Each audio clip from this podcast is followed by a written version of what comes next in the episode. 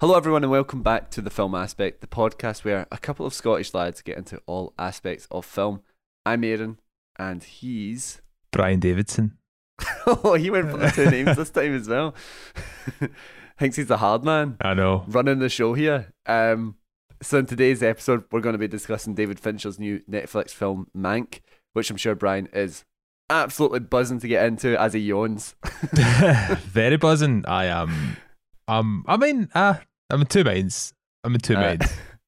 we'll we'll surely get into it. So as always, we appreciate every listen that the show gets. And if you want to help us prosper in the podcasting space, then you can support us by leaving a review on Apple Podcasts, following us on Twitter at the Film Aspect, and slash or, but preferably and spreading the word of how gosh darn fun we are to listen to. Wouldn't you agree? I'd I'd say so. This is the only thing I listen to. the only po- No, not not podcast thing. I've I've given up music. I've given up people. This is the only thing I listen to. Just on repeat. just the comfort of hearing your own voice. Yeah. That's it. I I'm used to it when you start talking. uh, well, it's uh, aye, it's it's a good one. So um, everyone should uh, yeah, do the things that I said. I suppose. Aye. Good sell. I'm gonna do it now. yes. Um, but before we get into Mank, uh, time to look, take a look at the world of the film. And as per usual, with the way that we record this, because we always record it a few days before the actual episode comes out. And last week I was talking about the likelihood of Godzilla vs. Kong going straight to on demand services. But in actuality, Warner Brothers dropped the bombshell that literally their entire 2021 release slate is going to HBO Max at the same time, on the same day as their respective cinema releases. Yeah, just before we get into it, I have to point out this is America only, it seems, Yeah. but it does have massive implications down the line. What, what did you think of this? I was like, I couldn't, I honestly thought it was fake when I first saw it.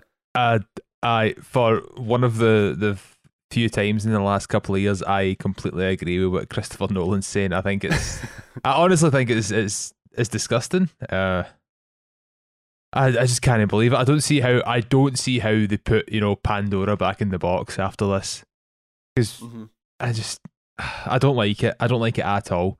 Um, because like the the main kind of theme between everybody's reaction to this is as soon as it's online, it's free. The amount of people who are gonna illegally download this and illegally stream it after somebody rips it from HBO Max is ridiculous. Is I would say it's hardly even worth putting it on those streaming services hmm because I mean they don't care about that because HBO Max or, or Time Warner, whoever owns the, the parent company, I've I've already bought it from themselves. so paid like yeah, a big, Mhm. but I don't, I don't, I don't agree with the HBO Max thing. I, I think it should have been um, Netflix or Prime or someone because apparently there are. I can't remember the films, but there are they're threatening with lawsuits. I think it is Godzilla versus Kong and. Um, oh yeah, because film. I actually saw that. I'm not sure that a lot of the studios, the people that actually made the film, knew that yeah, this was gonna happen. legendary. Legendary have two titles, and I'm sure it's Godzilla versus Kong and something else, something else big. But they they are they're saying that you know they weren't informed and they put up seventy five percent of the, the budget to make the film. So it's uh yeah lawsuits incoming. I think to get movies only in cinemas, which is I, I still I still think they should have just went along with their scheduled releases because honestly, I mean I was kind of on the fence about Wonder Woman nineteen eighty four. I think it's it's a tired concept with the whole 80s nostalgia and and that was back when it was supposed to be released who nobody's talking about black widow anymore nobody cares Mhm. Very Mhm. few people care about wonder woman and i think by the time um, uh, bond comes out no time to die a quarter of the people are going to care half of them maybe unless they announce uh, unless they announce daniel craig's coming back that's the, i think that's the only trick they have up their sleeves to get people interested in this film but it's just it's that- hard to like restart the the hype train for Yeah. something like that, especially since it was we were literally like weeks away when when it first got delayed. Um, so it was like really stalling the whole marketing thing. And and you're right, you know, like Black. There was a point where I would have been semi interested in Black Widow, but now it's like I actually forgot about it until you mentioned it there, and I think it's kind of the the, the same for a lot of these movies. Um, I know for one, like I, w- you know how I was saying a, a few months ago, like how hyped up I was for June, Yeah, and now I'm just kind of like, oh, well, I'm not like I know I'm going to be excited when it comes around to the time, but now it's just kind of like, oh, well, it's died. That that moment has passed now. yeah. That Um, was that was the other title that had the, there were implications behind just putting Mhm. this to HBO Max. I'm fair it was that, and it was Godzilla versus Kong, where like you know there's going to be because apparently they fucking paid uh, Gal Gadot and Patty Jenkins ten million dollars each to say it was good to like to bump up the whole HBO Max thing. That that came out on the on the dirt sheets the other day. Um, Really? But yeah, ten million dollars. There you go. Uh, say say it's a good idea, and then plastered all over Instagram and Twitter. It's like, oh, we're so happy to bring this Did- film to you on HBO Didn't Max. Patty Jenkins also say like a while ago, a while ago that like Wonder Woman is coming out on on in cinemas, like it's a film for cinemas. I'm Yeah. almost sure she said that a few a wee bit ago when it was being questioned whether it would come out on uh, um online services. Do you think it does seem a little weird, and I don't know if this is just to kind of like see how it goes by the fact that it's only America that they're doing this. yeah, Because we, I wasn't sure. I thought maybe for a while that our equivalent to HBO Max was Now TV, but it actually, I don't. It doesn't seem to be the case. It's just HBO Max is a thing available in America, but that's that's that. But obviously, with the use of like VPN stuff, I suppose you could actually just Yeah. go around and, and use that now. Um, but I'd assume it's a surplus charge. yeah. It will like be. you have HBO Max, but you're still having to pay thirty pound or whatever, or twenty. no, no, no, no. It's just it's, it's just straight on the streaming service. Oh, really? Yeah, but it's like fifteen dollars or something. I think it's double the price or. or like, the Prime on yeah, price, I think uh, I think it's one of the more mm. expensive ones. That's what people are saying. That's what like Christopher Nolan was saying. It's the worst one because it's the most the most expensive with the smallest library. So uh, I, I I I'm suppose this is just a major play. It's it's it's almost like they're trying to jumpstart this. You know, like it's really hard to launch a streaming site now without the, the the big library. You know, like Disney Plus. I don't. I still don't think. I think Disney Plus struggles next to, you know, places like Netflix and Amazon. But the thing is, they've just they've got a library there that people do like. So that's going to help. You know, they've got decades worth of stuff that people will want to watch. Whereas like HBO Max, there's obviously there's going to be stuff there that they have, but it, it, it isn't that immediately recognizable. Like, oh, I know what kind of films I'm getting f- for my money there. So then to do this and just be like, here's our promise, everything's going to come out at the one time. That will there'll be a huge surge in their sales still. I think because I think a lot of people will go for this. yeah, I'd say Yeah. so. I'd, I'd definitely Um, say so. And I suppose in a way it does like it it does give people that choice between like if you really want to see it in the cinema, you can if possible. Whereas like um and, and like if you want to watch it at home. So it's it is it's like having those two markets, but I think more people would just watch it at home, especially like if they're if they're any kind of you know, like COVID conscious, they're just gonna be like, Well, it's not really worth going to the cinema. Um but I also just I kinda I don't know, I feel like it's a missed opportunity as well not doing it in the UK. Just because especially with the way things are here. You know, they're still talking about like, oh Wonder Woman, yeah, it's coming out at the end of December. Mate, they fucking cinemas are open.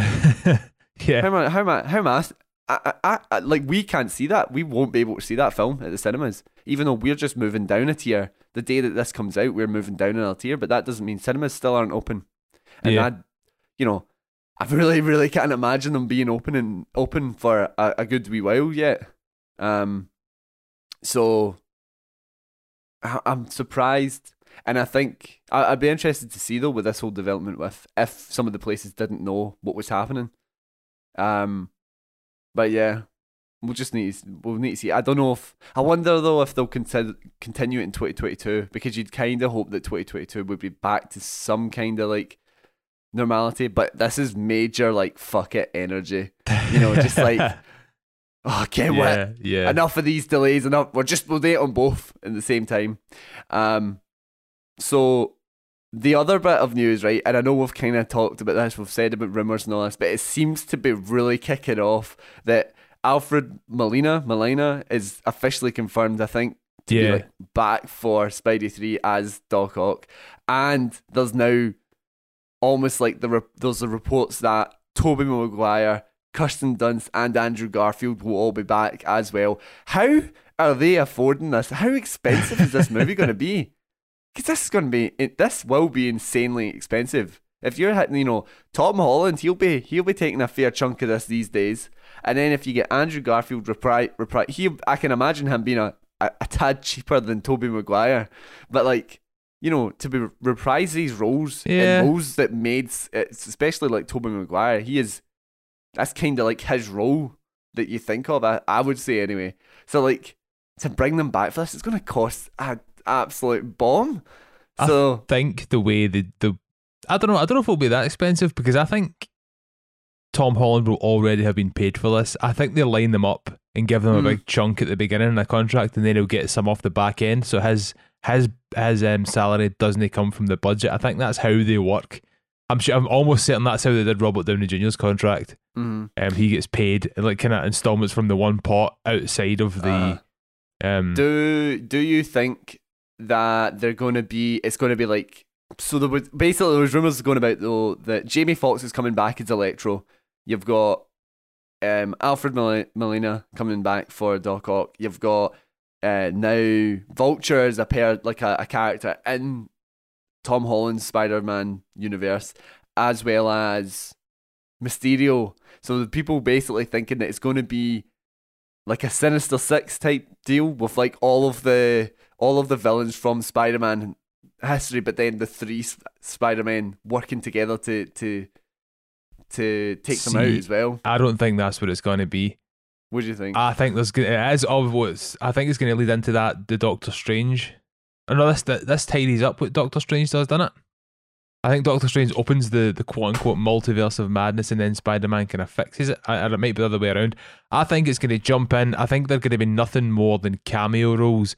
I think we're going to jump into the, these films. They'll, they'll shoot Like, them go as into their universe. yeah, and I think he'll drop in there for you know five minutes, and they'll do an action scene and do some like banter back and forward, and then he'll jump to another universe. And I think that's how they'll play it. I think that's a possibility, but I also feel like, especially with the Amazing Spider-Man, they aren't like they aren't distinctly different enough p- between films. I don't think for you to be like, you know, you jump into Tobey Maguire's version, it's like, oh, now we're in the the Tobey Maguire Spider-Man universe, and now we're in the An- Andrew Garfield. So I I, I think that. I would be disappointed. I think I'll enjoy it, but I th- feel like I'd be disappointed if that's uh, if that's the route they went. But logically, I think that makes sense. Money wise, I think that makes sense.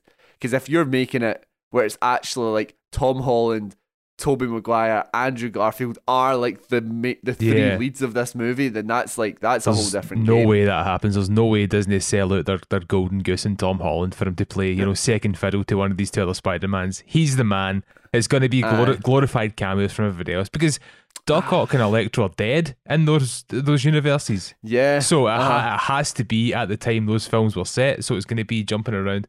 I'm uh, that's where I put my money. It'll be jumping around in the, the time Mhm. frame in those movies when they when they're set. I'm I'm very excited for it, but I also wish I didn't know about any of this. And I know I just I realize now that if you're listening, you'll probably be thinking the same. Like, damn those fools for mentioning it in this. But you know, you if you're talking in news, you can't ignore it. Um, but yeah, this this would have been a. I know I'm probably going to freak out when I, whenever the trailer comes out, but this is shaping up to be like almost like the movie I'm most interested to see that, that like down the line kind of thing.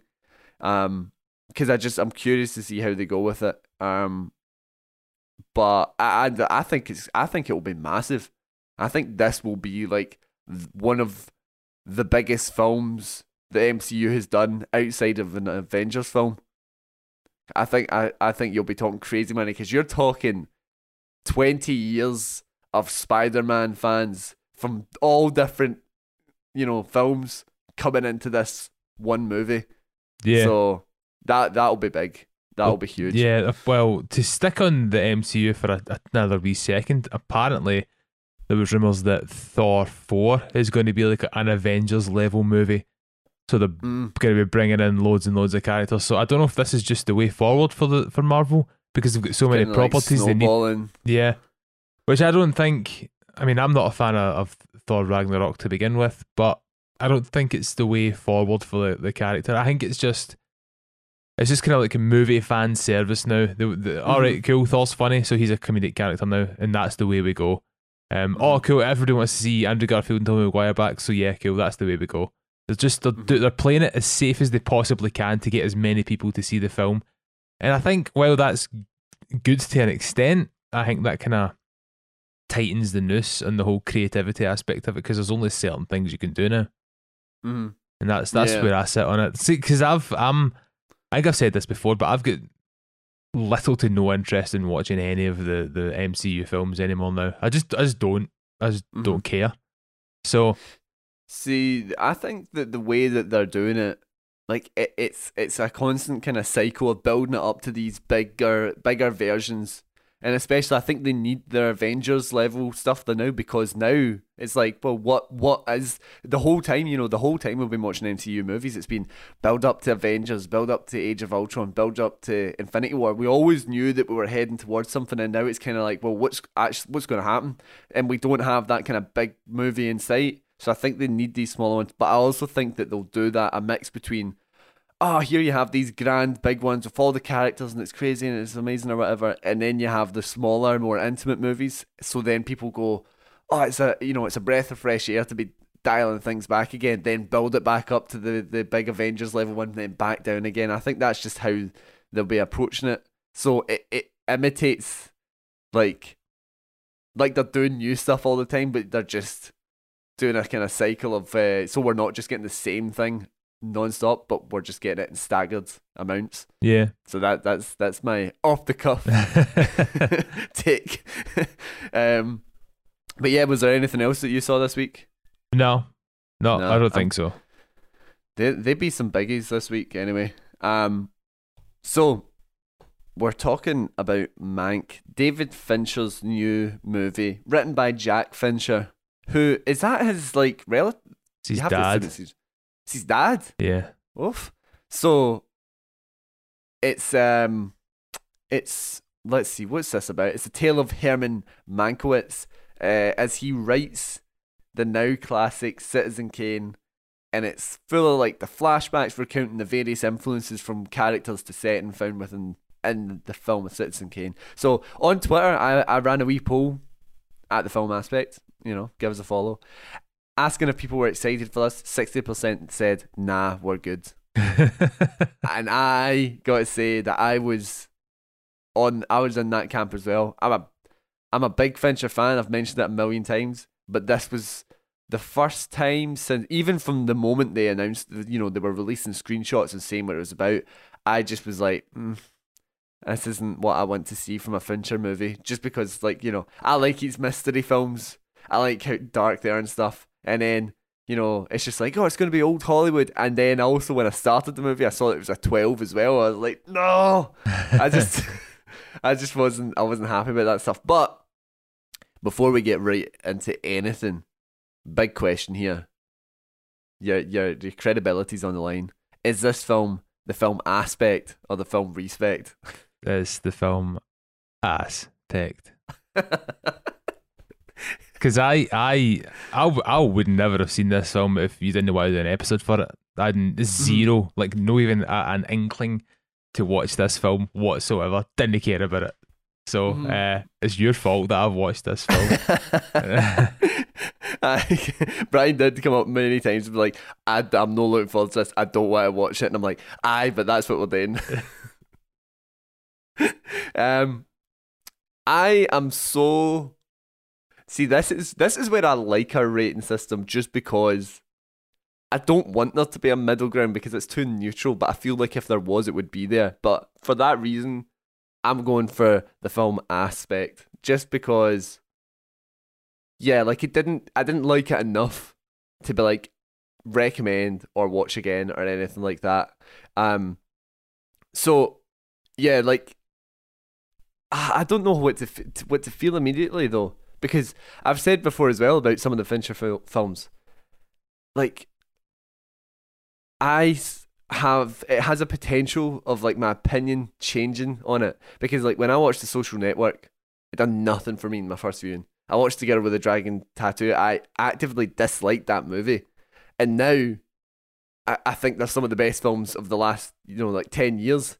So my opinion does change on some of his movies, but also as it stands, I think it's in that lower echelon of Fincher's filmography.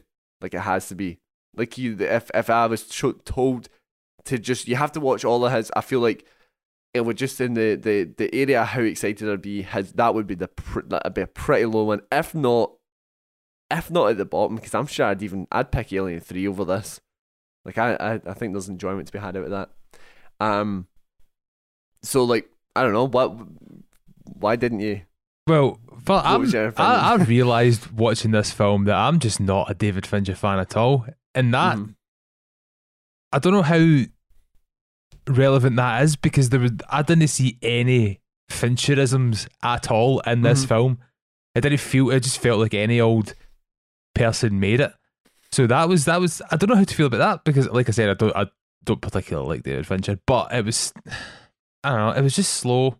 It was the issue I have with it more than anything is I feel it caters to a very particular person who watches film. It caters to the, the film theorists and analysts and reviewers and all the people who think, you know, the people who love the smell of their own farts when they're talking about film, and uh, other people who, who see themselves as part of that elusive club. Oh, we're film theorists, so we enjoy this in a deeper level. I feel like it caters to those. Like, see the people that think they're they're more intelligent or they appreciate film more than the average moviegoer. It caters mm. to them. Um, and oh, you didn't like it, you just don't understand it. That's mm. the people who it caters to, and I fucking hate them. And uh, that, that and that's probably why it drags it down so much because he's actively made a film that him and all his filmmaker buddies can go, oh, look at the film we made. Oh, that's that's influenced by this film and the next. Very well done. Let's everybody give ourselves a pat in the back for making a film like this. And that's the only reason he's made it.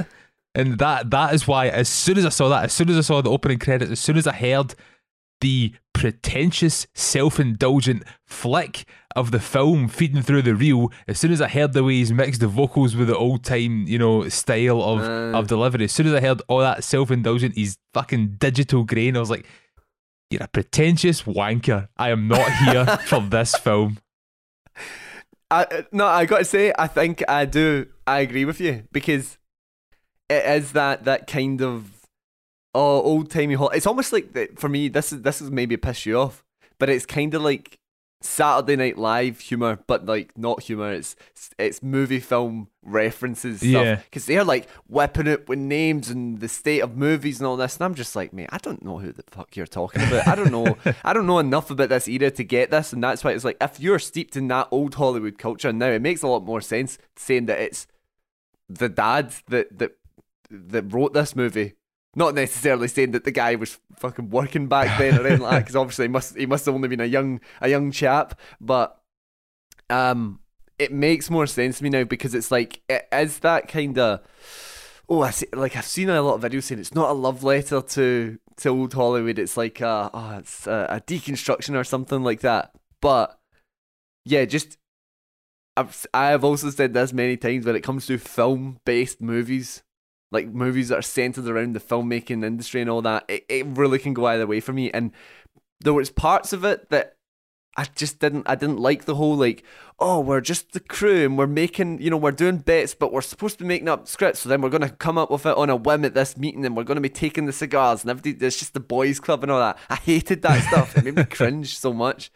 Yeah. Um and but yeah, I don't I don't think this is for kind of average audience because there's there's bits of like character struggle. You get the old Hollywood style, the performances, but I think the enjoyment that you get out of this movie is almost purely through the the references, especially towards obviously being towards Citizen Kane, because uh, I just I just felt like I struggled to to to notice the the comparison, the things that they were talking about with Citizen Kane, and uh, I struggle to know who was who and all this when they go on. You know, it, it's not just like their names; it's also their nicknames. So then they're referring to them as their nicknames, and that might have been a wee thing that I missed earlier on. I'm just like, who the fuck is he talking about? who are we talking about? And it just ruins the whole scene. And I didn't. There was a lot of the the Kane stuff that I didn't quite pick up on. Just and that is me. I've watched Citizen Kane two days before watching this movie, and I was just like, "Oh right, so this is you know this is supposed to be Xanadu." And then when they said, "Oh, this is supposed to be that character," and I was like, "Which one was that?" All right, okay, maybe it's this guy because he just had the specs. I was kind of like, I'm assuming that's the person from the movie that he's talking about. Um, but uh, yeah, it was a little too. As someone that's not like I, I gotta say, I don't like Citizen Kane. I don't. I don't think it's a good movie. I think before you get your your fucking pitchforks, it. I think and I think this movie does highlight it in some way, and it makes it slightly better for me in that regard. It does highlight the the the fact that this was like a movie coming out of the silent era into the talkies era, and for that it is complicated. Like it does have a bit more of a complicated structure. But as I say a million times before, you put an old movie next to a new movie, technically and structurally, a lot of the time the new movie is going to be better if you take out all of the pretentious nostalgia elements out of why people love old movies. And I just personally think watching that movie, the mystery, the Rosebud mystery, I don't give a fuck what Rosebud means. And I don't, nothing anyone's saying really interests me. And it literally is like, I forgot, I'd seen it before, but I forgot about what the deal was with Rosebud. And when he threw the, the sled into the, the fire and you see and it's like oh that's Rosebud. I was like, ah, oh, so it's his sled for when he was a, a kid. Cool. like so that's a waste of time for me. I just I'm just I just don't get it. I just I did not enjoy it. I actually was struggling to stay engaged with it. Um and then in that regard to say Mank as a modern movie, I was more engaged with this movie than I ever was with Citizen Kane.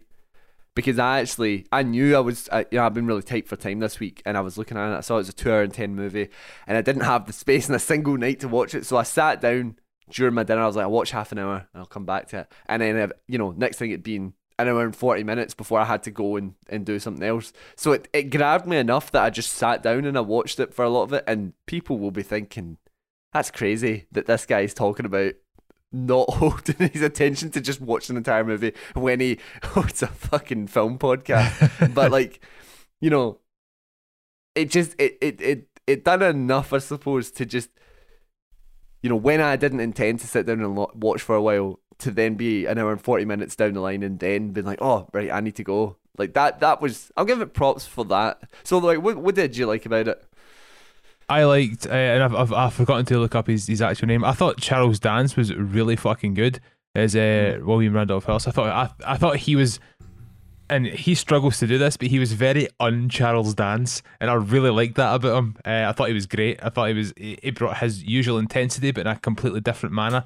And the guy that played uh, uh, Mayer, um, I can't, I can not for the life of me remember his real name. I thought he was really good. I thought he was really convincing. Mm-hmm. Um, that's pretty much it.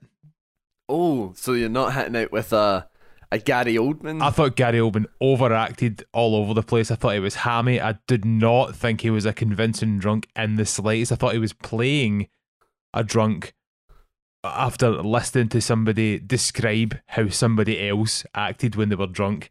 Uh, it was a fourth hand drunk, and I did not believe it. And I, th- I thought, uh, I just, and I don't think that's his fault. I really don't. I think Ah, I just, no. That's I, entirely that's entirely direction. That's yeah. that's entirely like because the way I saw it, and I'd agree with you. If you put that in a different kind of film, I would have been like, yeah, this is this is too much. But I think within this movie, the the way that they had, you know, the style, the old Hollywood thing, like I think that was the angle they were going for to be this very, you know, when I had these shots of like him lying in bed and then it goes over and the bottle's in his hand and it slips down into the floor. Obviously, I think those bits were also supposed to be references to like yeah, thingy holding the, the, the, the snow globe, but like uh, I think it fits. But I get what you mean when you're saying it, it it's hammed up. But yeah, I don't think that was him. I think that was yeah. You know, See, he's been told how to act. That is it is direction and it is the style that we're going for for this film, but he's the only one at that level. And that's where mm. it becomes jarring for me because see if you had another character who was as over the top as that, I'd be like, Mhm. "Oh, right, cool. That's that's just what they're trying to play it as. Uh, there's a stylized view and, and how people acted back then. But see, because it's just him, and they've got this whole mystique about him, as if he was this, you know, world-renowned screenwriter who who just didn't get credit. But I I think, as far as it goes, he was pretty much a bang average writer. And like, and that that's because I, I I did some research on him, and he had some hits and he had some stuff, and there was a lot of uncredited things. But I think after his death, people were it's a bit like the whole uh, uh, again nostalgia factor of building something up to greater than it was. But in the heat of the moment, it was it, it was just another one of the guys who um uh, Orson Welles really liked his work, so he, he commissioned him to write Kane with him. And I, I I think there's all this whole mystique about him because he's just especially in and I know this is jumping right to the end of the movie at the scene where he's calling everybody out at the dinner party and then he, he Mhm. vomits. I'm like, who the fuck is this guy? He is a, a dime a dozen writer. He wouldn't even get into that house. Why is he calling out studio heads and you know newspaper tycoons? As soon as he opened his mouth, it would have been like, get him out of here.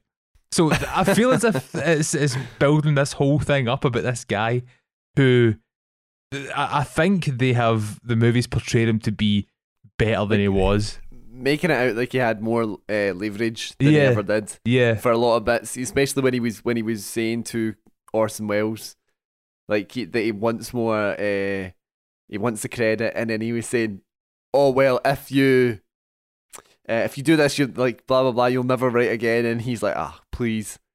Like, like, nah, that's never gonna happen. And I was like, well, isn't the whole thing that he is actually the, the work is drying up, and that's why he's picked this movie. yeah. Um, but also, right, see, before I forget about it, see with the sound design in this, I quite often found myself putting the subtitles on just because of the way that it sounded and the way that they were talking. And obviously, they're talking quite fast and a lot of it. And just. Just in the, the odd scene, I was like, "Ah, I had to rewind it a wee bit because I was like, I didn't quite pick that up, and because there was such a reliance on who's who, like I was saying, I was struggling with that. I was like, I need to, I, no, I need to go back. I need to hear that. It's the kind of miss a sentence, you don't know what the whole scene's about. Um, and I, I hate it when a movie. I feel like that's a failing in screenwriting. If you have a movie that that constantly has you, that's kind of clipping at your heels for for you to keep up mentally with what's going on. I don't think it's that bad. That sounds like an over exaggeration, but there's the elements of that because I I, I mentioned um way back when oh you actually weren't in this episode, but when I was talking about Tenet. Like that was the issue I had with that because it's you constant you're like sitting here going like Jesus Christ man this movie I, I just I can't actually fucking enjoy the movie because I need to be concentrating on what's happening in the movie to know what to to then try and enjoy it but that's just a whole cycle where you never get anything good out of it so there was there was there was bits like that what I would have liked to have seen more of I would have liked to have it to have more of a reliance on the him with his broken leg in the hut writing I wanted more of because those, to be honest, for me were the best bits in the movie. Like just seeing him, I wanted to, to focus more on like what how he had got into this this, you know, him dealing with the fact that he is kind of like washed up by this point. Like there's the whole turmoil of like the studios going and the, you know maybe they're moving to where was it like Florida or something like that. You know all of these little things. I wanted it to to to focus on that and be his, kind of psychology like right I, this is my chance i need to write this i need the money he's got his thing with his family his reputation and all that but it just kept going back to points that i just it felt like a almost like a greatest hits version of like oh so now we're going to go back to this party and that party is going to show the inspiration for the palace and Citizen Kane. Oh, now we're going to go back to this bit, and it's going to show how he came up with that point of the script. Um, and I just, as someone that doesn't care about Citizen Kane, that's it wasn't really that entertaining. However, and I hate, I hate the fact that I'm kind of dependent for this. I feel like if I was a really big fan of Citizen Kane, I would have enjoyed it way way more. If I was like knew that movie inside out and I'm like oh man that's that thing and they're talking about this and I knew, knew about all these things. I think if you're right in there it it it's a good movie for you.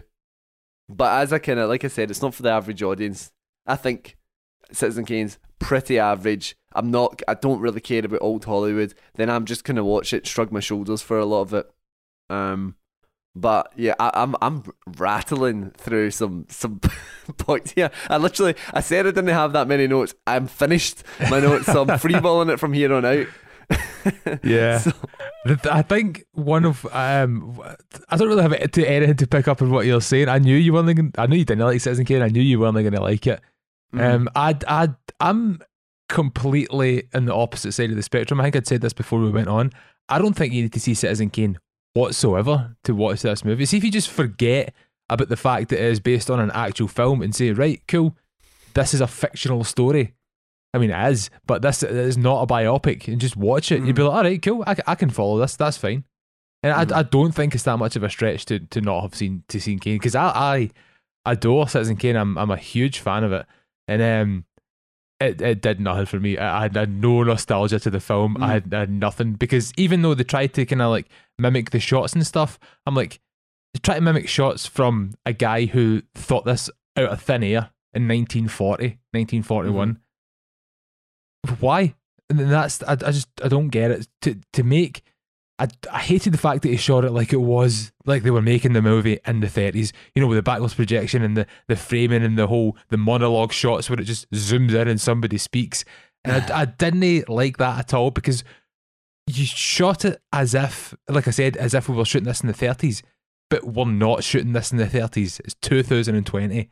Shoot Uh-huh. it like a contemporary piece, and then that would have had me more engaged to to have a modern kind of showcase of classic Hollywood. That's Mhm. that is as much as I hate it. That's what La La Land did. I mean, I know it's set in it's, it's, it's set in the kind of the modern age, but it's based off of old Hollywood. So that that is the the perfect kind of balance there. Whereas Mm. Mank and I, I ah, and first when I first saw it, I was like, I hate this altogether. I hate the fact that he shot it on his, you know, his 8K red cameras. I can't remember the model name, and then put that stupid digital grain over the top. I hate that he put the markers on the right hand side, so that's when the projectionist knows to switch the reels. I'm like, mate, everybody's watching this on Netflix. No physical copy of this film exists. Uh, so I hate. I thought all of that was very student filmmaker esque. That's something. That's I was just about to say. That's the kind of reference stuff you would put in when you're in when you're in college and be like, "Oh yes, look at this! I'm being all referential." Yes. I, I don't understand. My, I think my first note that I've written down is I don't understand why this film's in black and white. I just don't get it. You know, I hadn't even thought about it like if it was a color movie and if it was shot more modern because like I, I that is something I love David Fincher's I don't know who the guy is that does his cinematography, but I love the style of cinematography across his films, like Social Network and Gone Girl and all this kind of stuff. So like I think yeah, I think there could have been a bit more of a, a thing if I if it was if it was shot in colour and it was shot more modern. Because when I see old timey Hollywood style cinematography, black and white, I roll my eyes immediately. I'm just kind of like, ah, man. There's like a certain pretentiousness that comes with a lot of black and white movies, and when it just when just when it does that, I'm immediately about ten percent less interested. So, I wonder if if they, yeah, like if they framed it differently, wrote it more like a. Because it's all supposed to be like th- evoke that yeah. style, like of, of screenwriting and everything. So I had read, I don't know how true this is, but all the costumes and whatnot were, you know, grey, different like shades of grey to, to purposely shoot it in black and white to make them stand out more, which I think is taking it from that point of view is very noticeable because I think the costumes in earlier films, you know, pre color or uh, shot back in the 30s, 40s, 50s, Mhm. they're more natural. And one of the, the, the biggest things that Orson Welles himself said stuck with me through this film, and he said, uh, "You can you can hide so much in a color movie. You can hide, you can distract people with you know effects. You can distract them with costume, with pretty colors. But in a black and white film, you are dependent on your actor's ability to draw the audience in. It is completely on the performance, and Mhm. that is where Mank for me falls because I could see everybody performing. Nothing's natural. Nothing is engaging, and that's that's a big, massive gaping hole that I don't think they've taken into consideration because you're not your eye isn't distracted by anything else. You're completely on what you're supposed to be looking at on screen, and if it's not engaging, like I was, I'm I'm bored. See if, if you like Yeah. this film didn't engage me, so I was bored. And that's I Mhm. think that's his. I think he should should have shot it in color because I'm uh, I think it was the same guy he used for Mindhunter, um, and Mindhunter Mindhunter looks amazing. Yeah. So I don't I don't Aye. see I don't see, I don't I just don't get it. I don't get it. I think I think with the performances as well beyond Gary Oldman's, you're right. Like it is, it's not natural. It is that style, and I just, I just don't like that. No. I feel like I, I came into this being like a bit more positive, and I, I've just really sitting down and properly thinking about it because I only finished it last night, and I was actually a little scared coming into this episode just for the fact that when I finished it, I was kind of like, "Aye, you know, that was a movie," and uh, that that worries me when it comes to what I will talk about with a film because so often, you know, if I hate a movie, I'll talk about it for five hours. If I love a movie, I'll talk about it for five hours. If I think a movie's alright, then I'm like, uh, uh, I don't know, like what my opinions on it because I just felt everything was so like, uh, and I think it's just a lot of it is so much a preference. I don't like the style. I don't like the acting. I didn't care for the subject matter. And I think if you're the kind of person that just likes those, you're interested in the time period, you're interested in that movie, you like that style, then then yeah, that's good. I think a lot of the busier scenes with like, you know, it's a whole gang, they're all talking and stuff, is- although they made me a lot of those kind of bits made me cringe. I feel like it does kind of rumble along enough that, that that's what I'm saying. I was an hour and forty minutes into it when I only intended to watch an hour and a half. So like there's there's those bits that I liked enough, but yeah, it just it just didn't. If if I'm looking at this subject and I'm going, oh, it's all about Herman Mankiewicz being stuck in a cabin, having to write the script for Citizen Kane. He's only get sixty days. You know, like that's I was actually kind of.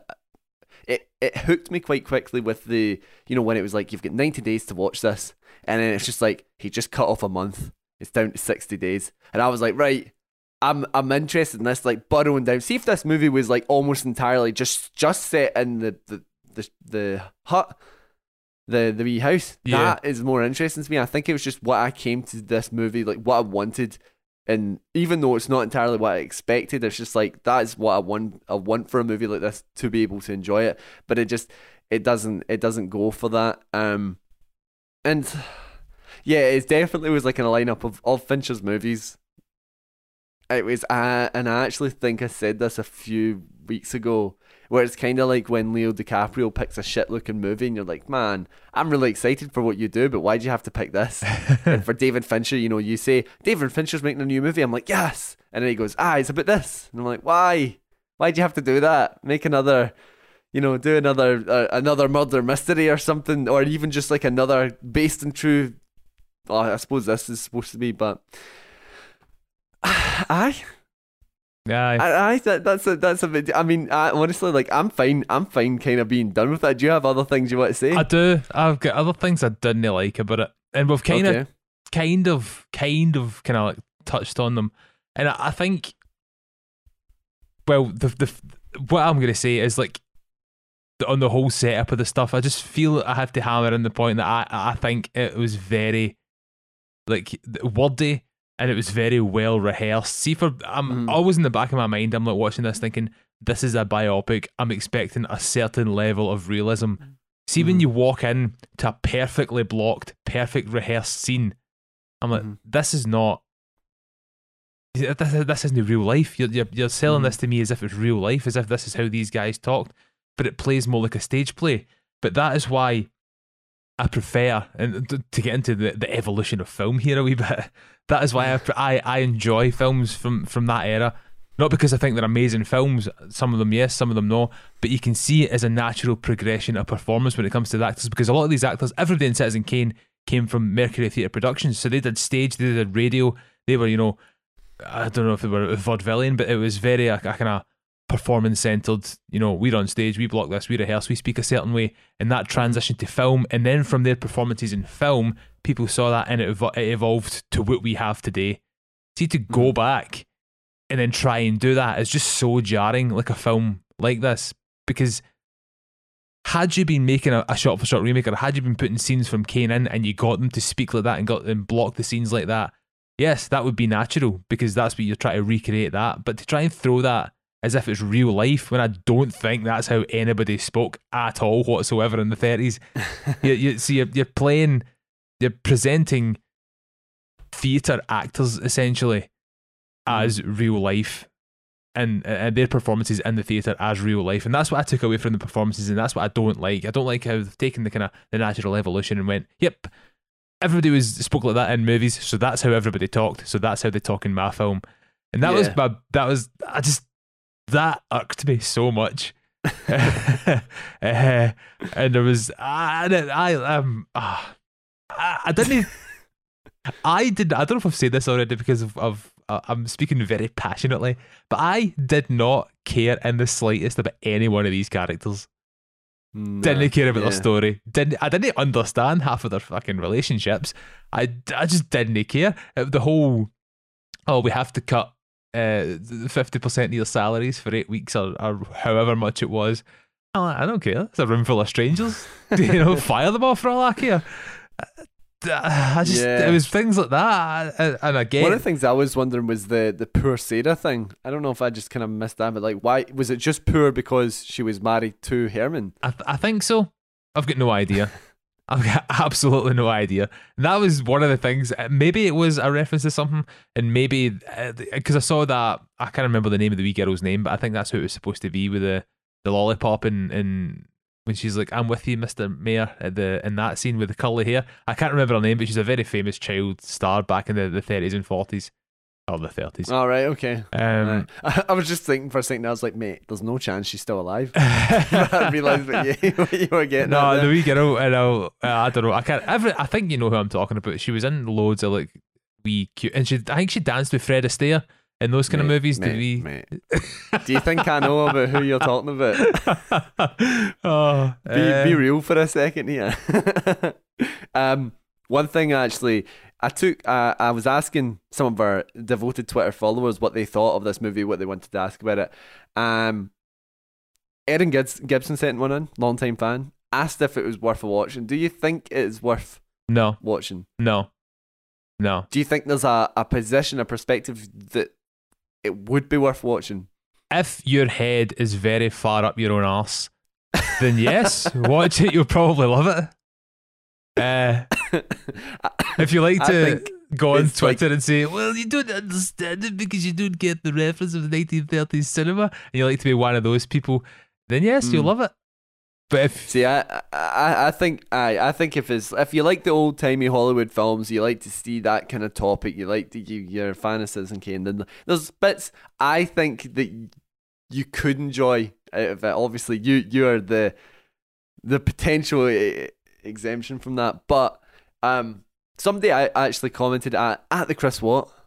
Uh, commented saying that he thought it would divide people. He says much like Benjamin Button. Did you find that? I I, I enjoyed Benjamin Button. I like Benjamin Button, yeah, Aye. Um, but he, he, he- he kind of labelled it as one of his passion projects, where it's like it's nicely made, but it's he, he says it's oddly empty because his reason for making it are so personal, causing a disconnect between the audience and the subject matter. And I can get behind that because it does when when I, I don't I feel like I'm banging on about the old timey Hollywood thing an awful lot, but you know it does feel to me like you know somebody a pioneer of modern cinema now being so interested in old cinema but like you know finally getting to go oh yes right we're getting to chew on some good subject matters here of like i'm getting to make a movie from back then. It does feel like that. Um it- so As- yeah i think i think compared to to his other works it it just it feels like that i'm a big enough director now that i can have a go at making this kind of film. Whereas it's not it doesn't feel like the story a story that he's actually interested in like he has been with his other works. And obviously a lot of his works are actually just adaptations you know true story stuff. You know gone girl and the girl with the dragon tattoo are back to back two book adaptations but like it, it it's clearly from those movies stories that he cares about enough that it it it does give you that connection, and I think that is I can get that with this being like a disconnect because it just doesn't feel it just kind of feels like he wanted to set a movie in this time and this just happened to be the subject matter Yeah, because I don't I I don't boring. get anything from his films that that he's lifted specifically from films of this era. I see him as hmm. as more of a a, a kind of a Scorsese guy who who looks to films of the the 60s and 70s. I actually just looked up his, you know, the top 10 films of, of David Fincher's directing style. And the hmm. earliest one is I think 58. So, you know, a whole almost 20 years after this kind of time of Hollywood set. So I, I think he's he's made it because of the, the personal what do you mean relationship. 58 19 like as in a film that he's he's drawn inspiration from yeah. All right Yeah. aye. that was me got another one like mate he wasn't working in 58 there's no chance but I think this is because he's he's obviously his dad wrote it. There's the, the personal connection to that, but we've got to take into consideration on in the quality of the film. Nobody wanted to finance this. No, not hmm. a single studio. Netflix had to make it, and he's been trying to get this made since the nineties. And and that law and that almost well thirty years, three decades. Nobody's been interested in financing this film, and that he, Mhm. he's got to the point where he's such a big name where somebody will take a gamble on his name. And I, I honestly feel it was a like wrong choice. well. Mhm. And I, I, it made, as much as I hate to say a bad thing about him, it get made for the same reason the Irishman got made, is because it was Mhm. Martin Scorsese directing Joe Yeah. Pesci and Robert De Niro, not because the film was, you know, had to be told. It was just, it, was, it was name, it was, it was brand naming that got this film made, and uh, Mhm. I think it shows. I really do. I don't think there's any, there's no Fincherisms about it. Like I've said, I just don't think it's a film that needed to be told. I think it's very dangerous on the the portrayal of or, or giving credit to who actually you know made Citizen Kane because I don't I don't think it's all that accurate in the kind of the whole Mank writing it by himself. I think they've, they've distorted that a wee bit because I think it was very much a a collaboration rather than just a here you go, Mank, write the screenplay and I'll tear it apart. I think a lot of the, the subject matter in this film has been refuted and there's been evidence to say otherwise. Nobody actually, I don't think anybody really knows how it got made, but I think this is one interpretation of it that's not entirely truthful. Um, Mhm. Obviously, you're going to make take dramatic liberties, but I Mhm. just there's there's things like that I just I don't get. I don't like. I didn't like the guy who is Orson Welles either. I think he sounded a lot like him, but I don't know if you saw my social media post. I, all I could think of was Sam Smith in a goatee. That's what the guy looked like, and it was so distracting. And I, as soon as I saw that, I was like, "Nah." I, all I can see is Sam Smith. So That's a movie poster quote right there. Mank, Sam Smith in a goatee. I know, and I hated, I hated that trailer shot. See when he's lying in his bed and the the the mix is all kind of reverby and, and dreamy, and he goes, "Mank, it's Orson Welles." I'm like, there's no point, there's no reason for that scene to be there. That's all he fucking says. That was only there for people to say, "All right, awesome. Oh, right, says cool. There's the connection there. This guy's Welles." Mm. That and uh, I hate, I hate scenes like that. I hate scenes that do nothing for the film and they're just there for no reason other than to say, "Oh, Orson Welles is in my movie." I just Mm. uh, because I'm I don't want to get into all that stuff because I'm a I'm a big Orson Welles fan. Um, and I'll stop it there because that will lead into a rant. But I just ah nah. I, I, I, the more I think Charles Dance and I still haven't looked up the guy who played uh, Mayer. I can't even remember his first name in the film. Uh, LB. LB yes, LB LB Mayer. I'm assuming from MGM. Uh, Mhm. but nah, self indulgent and pretentious. That's that's my my but forward review of Mike. so yeah, I, I I think I think I would. I'm inclined to agree. I think there's moments I liked of it.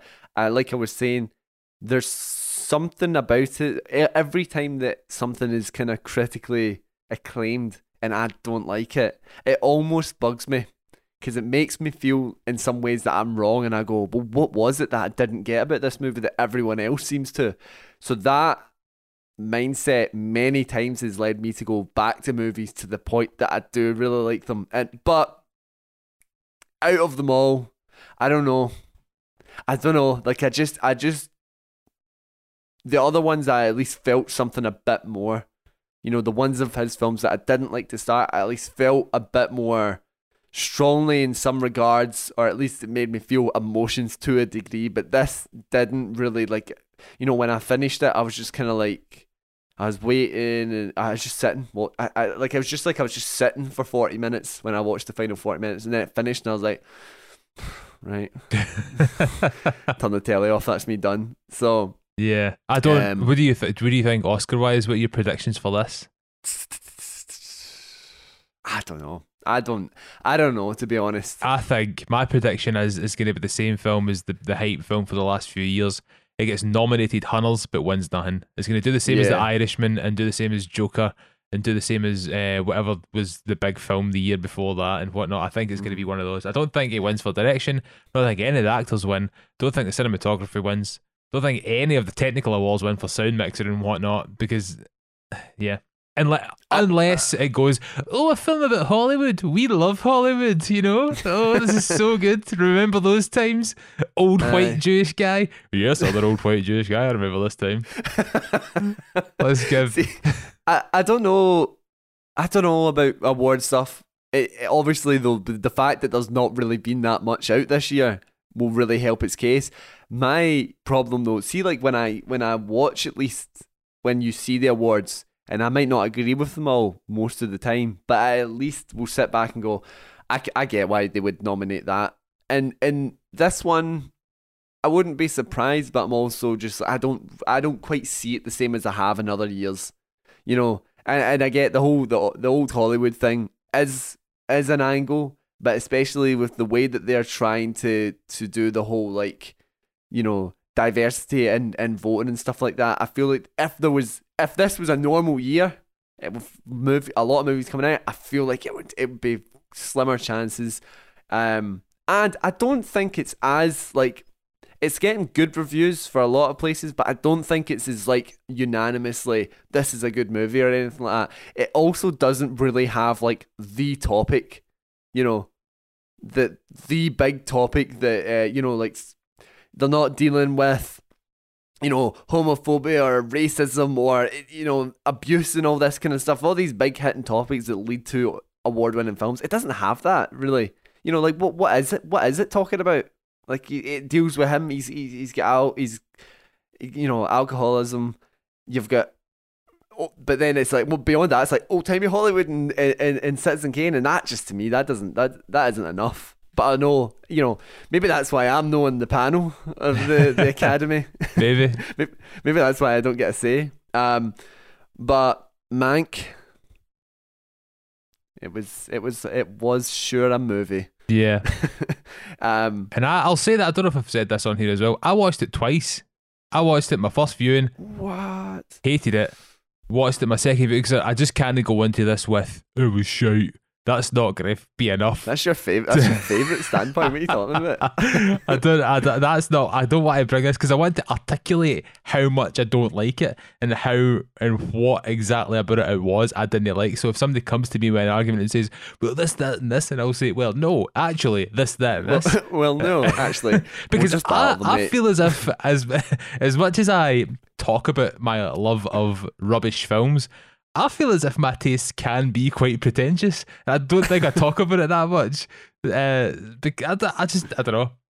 Because I, I, people will throw the oh you don't get that you don't get this time period or you don't understand the references. No, I do understand the references. I just don't like that you've put these references in this film.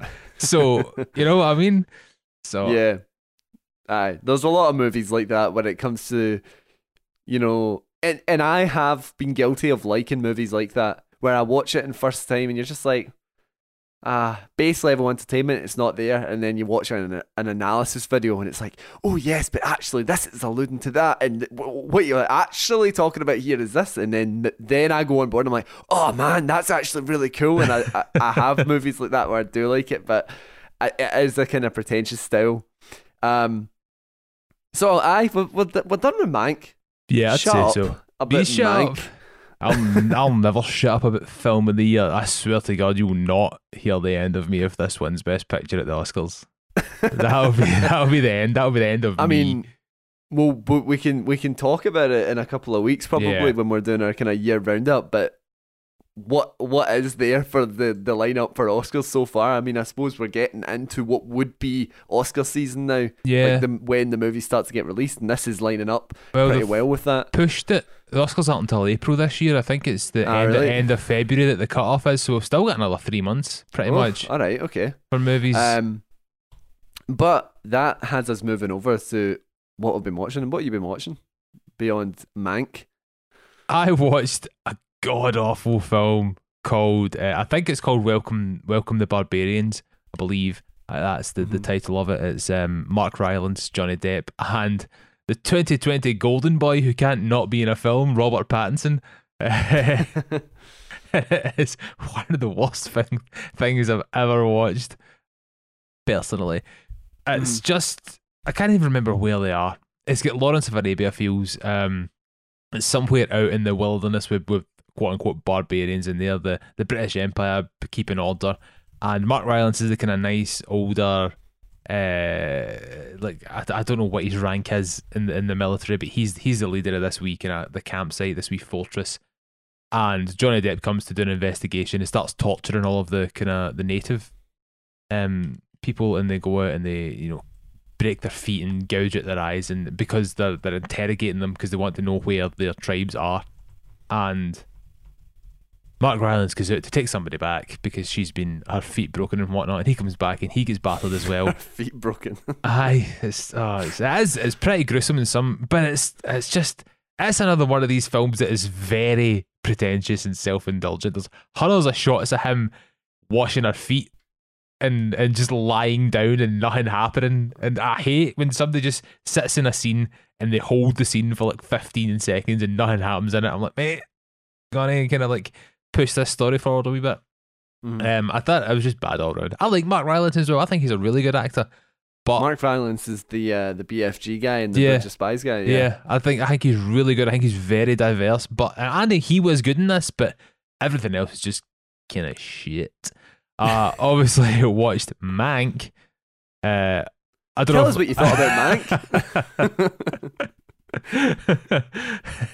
and uh, I watched to bring my moods back up. I watched a, a big old pretentious film of myself to take myself back to the forties, and that was uh, the Magnificent Ambersons, which is Orson Welles' follow up to Citizen Kane. I love that film so much, even though um, it's been widely known that as soon as spoiler alert, Major Amberson dies, uh, it becomes the studio's film and not Orson Welles because of studio interference. But it's still it's still a lovely, lovely film about the kind of the an old dynasty kind of like Mhm. falling and crumbling, and then the new wave coming up. Because the guy's one of the first guys to invent the car and whatnot, so it's that time of the turn of the century time. Mhm. But it's, it's I, I love it. I, I managed to catch it at the GFT a few years ago as well for the kind of Orson Welles hundredth birthday celebrations, and I just, ah, it's just such a good film. It's just that's so that's me. That's me making up for for Slayton for Slayton Mank. Here's like here's a good a good pretentious film to watch. The Magnificent Ambersons. It's actually on the BBC iPlayer right now. That I, I was surprised to see that. Um, because I searched for it on Prime and it just said available on BBC iPlayer. BBC iPlayer is quite surprising sometimes with some Yeah. of the films they have. Yeah, Um, that's it. That's what I've been watching. I watched no such pretentious films at all this week. I finally finished. Uh, I finally finished Aunty Donna's Big Old House of Fun, which was that sketch show I was talking about a couple of weeks ago. Uh, it's hilarious. I love it. I thought it was just so stupid, but I just I want. I'm, I'm sad. There's only six episodes that are 20 minutes long, so I was kind of sad that there wasn't more, and I would quite happily watch more. But it is also so such a weird sense of humor that, like Matt, you know, Amelia, I was almost quite. I was quite devoted to try and be like, here's how this show's funny. If you don't laugh at this, you just don't have a sense of humor. And she didn't laugh at any of them at all. she actually actively disliked them. So I don't know if that's just me. I've just got a really weird sense of humor when it comes to things like that. But I think it's hilarious, and you should watch it if you're into really, really wacky sketch comedy. Um, I then watched since it became free on Disney Plus. I watched the live action remake of Mulan, and it's boring, mate. It literally like Mulan, the original Mulan is. I'm not. I'm not a Disney princess guy. Like I'm not. I never grew up in those movies. I don't have any kind of nostalgic connection, and I've watched most of them in the last five years just because Amelia is so so into them. So like, I'll watch them with her. And Mulan, I've got to say, the original Mulan was probably one of my favorites, just because it had, you know, the inner the inner guy in me. You know, it was like, oh, it's bits of war and all this kind of stuff. And thematically, it was just way more interesting. You know, to have like the the the the man of the, the the family has to go out, but her father's not well enough, so then she takes his place. But it's like they can't grasp it in because like if she, you know, the whole the whole uh, culture around like women and war and all this kind of stuff. So on that aspect, I was like, that is actually really really interesting. I I I, liked it and I enjoyed just the kind of the Disney flair around it as well. So I liked it when they when they kind of go to somewhat serious. Or like you know, I like it when you see a version where you're like, I can imagine this being a drama, there's a version of this being a drama. Yeah. Sadly, though, this is technically the version of this being a drama, and it literally, quite like The Lion King, just takes out any heart of the movie. You know, uh, Mulan is all of a sudden born like she's got no, and I just felt she had no personality. I do not know who was who the the actress was, but done nothing to make me ever ever care for it. Obviously, is it Wushu, the name of the dragon? Mushu. And the well, that's not in it at all. There's a, a, a phoenix that kind of follows her about, and it's quite often just like, well, I don't think anyone else can actually see it. Action scenes are boring. It looks nice because you got all those like, oh, it's crispy 4K visuals and that. But no, this is an, a, a really, really boring, and it, it just it just continues that trend of like Disney are making worse versions of all of their good movies. so yeah, not not worth not worth your time to be honest. I really, really don't think it was worth your time. But then speaking of being worth your time, I bought I finally bought some 4K Blu-rays and one of the first to arrive was Godzilla King of the Monsters, right?